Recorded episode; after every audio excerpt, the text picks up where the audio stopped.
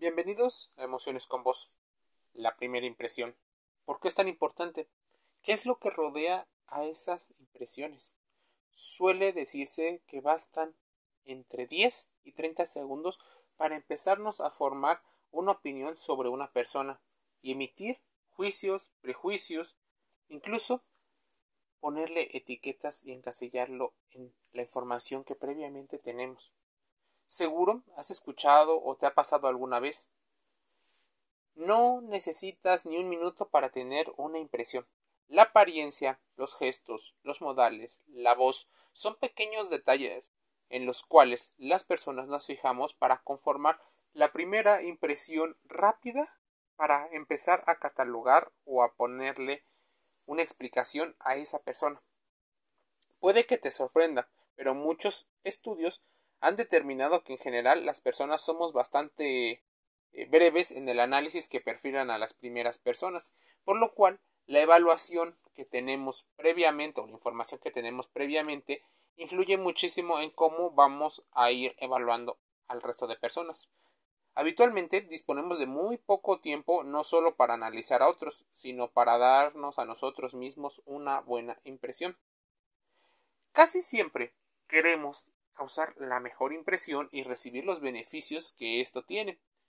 El que las otras personas no se preocupen tanto por esa primera impresión no es que sea malo, solo que podríamos estar hablando de los famosos sesgos cognitivos y en particular del sesgo de primera impresión o el efecto halo. La primera impresión y el papel que tiene, por ejemplo, en el marketing puede estar relacionado con la situación en la cual evalúas. Puede engañar incautos. La frase célebre, la primera impresión es la que cuenta, contiene algo más que una pizca de verdad. En el campo de la psicología, el efecto halo también se conoce como efecto aureola. Se trata de un sesgo cognitivo que hace que las personas se dejen llevar más de lo debido por una errónea primera impresión. Es el golpe de ojo que normalmente decían para cierto tipo de público, en particular el más emocional. ¿Por qué nos formamos una primera impresión tan rápido? Bueno, esta puede ser una función o un recurso adaptativo muy fácil de entender, porque aparte de reducir energía eh, mental, nos ayuda a prevenir posibles riesgos. Los psicólogos nos dicen que en ocasiones no lo hacemos ni siquiera en los 30, sino en milésimas de segundo.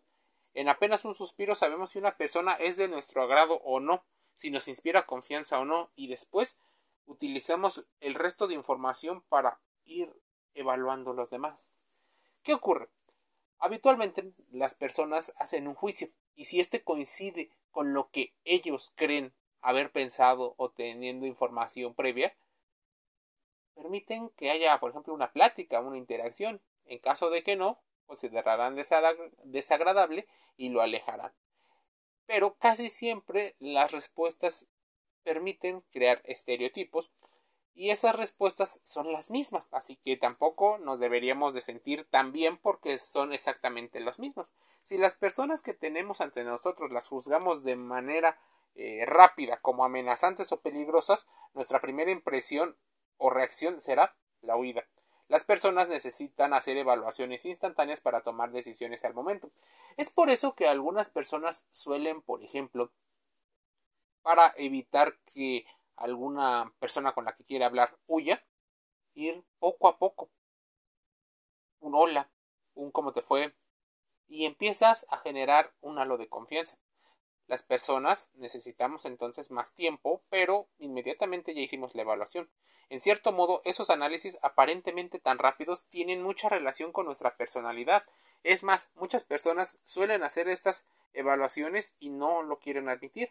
Bien es cierto que disponemos de una parte instintiva y casi irracional, pero también tenemos un momento en el cual tenemos tiempo para experimentar y saber una persona pulcra, por ejemplo, y lo que representa el estereotipo social de bien vestida, te parece eh, aséptica o superficial.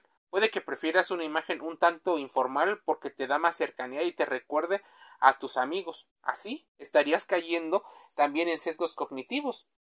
Estarías evaluando por una situación de experiencia propia. Podríamos decir que nuestro cerebro está programado para llegar a una rápida conclusión con muy poca información a modo de inicio de sobrevivir, pero después a muchos se nos ha quedado el evaluarlo de esa manera para todo. ¿Cómo funciona la primera impresión? Día a día nos llegan cientos o miles de estímulos. No tenemos tiempo para procesarlos o desmenuzar todas las informaciones. Entonces, de modo inconsciente, la mayoría de nuestras decisiones las tomamos de modo rápido y de manera inconsciente para invertir menos en el, o el menor tiempo posible y la menor energía posible. Así nos guiamos de nuestras experiencias, nuestras sensaciones, nuestros recuerdos. Así que la forma en la que te educan probablemente tiene mucho que ver cómo valoras las otras cosas. El cerebro organiza la información en categorías y a partir de ahí hace comparaciones rápidas que permiten tener un criterio. Tal vez por eso sueles prejuzgar algunas cosas que socialmente ya habían sido juzgadas y se han ido repitiendo porque entra en tu bagaje inconsciente. A veces ni siquiera te das la oportunidad de conocer a nuevas personas porque aunque racionalmente lo digas, que sí, que estás abierto, que puedes conocerlo, la realidad es que tu inconsciente decidió que esa persona no es digna de tu tiempo. Probablemente no te cae bien por la información que estás recibiendo como feedback. No te das la oportunidad porque probablemente no lo consideres valioso. Los investigadores de diferentes países llevan a cabo investigaciones muy interesantes con respecto a las impresiones. Según esos autores, un gran número de jóvenes determinados a primera vista eh, han hecho un caos de sus propias vidas porque la primera impresión es la que les llama y a partir de eso buscan el sesgo de confirmación. A raíz de la primera impresión, cada persona decide el esfuerzo que invierte en avanzar en la relación con otras personas. Así, es lo que muchas personas suelen mencionar como ubicar a la persona que vale la pena. Al hombre alfa o a la mujer alfa. Cuidado con el efecto halo. Cuidado con el sesgo de confirmación. Por ejemplo, el efecto halo es un sesgo cognitivo muy común, pero casi nadie lo conoce. Tiene que ver con la influencia de nuestras percepciones en juzgar cualidades a partir de nuestras impresiones, de nuestra, en teoría, capacidad de pensar. Mira, el efecto halo lo estudió Edward eh, Thorndike en 1920. Pero ¿quién lo conoce? Difícilmente alguien eh, lo conoce o muy pocas personas lo conocen. Un ejemplo claro del efecto halo sería, por ejemplo, conocer a una persona que físicamente nos resulta atractiva. Al ver su imagen agradable, tendemos a pensar que sus acciones, sus opiniones y creencias serán igual de positivas que su aspecto físico. Y esto es algo a tener en cuenta, ya que a consecuencia de extender un atributo físico a las cualidades internas cometemos el error de crearnos falsas expectativas de las personas. Nos creamos ese cuento de hadas hombres y mujeres podemos caer en relaciones tóxicas por estar haciendo este tipo de cosas. Porque nadie nos enseñó a tener un pensamiento racional, a tener un pensamiento crítico y no un pensamiento mágico. En ocasiones las personas cometemos errores. La primera impresión tiene un efecto directo, no podemos negarlo, pero no tiene por qué ser determinante. Así vamos construyendo la primera impresión sobre alguien. Los primeros segundos al conocer a alguien pueden ser claves Así que la forma en la que te percibe es un corte fino a nuestra capacidad de sacar conclusiones sobre cómo es una persona. ¿Quieres saber más? Te invito a que contrastes la información, que investigues esta información que te acabo de, dar.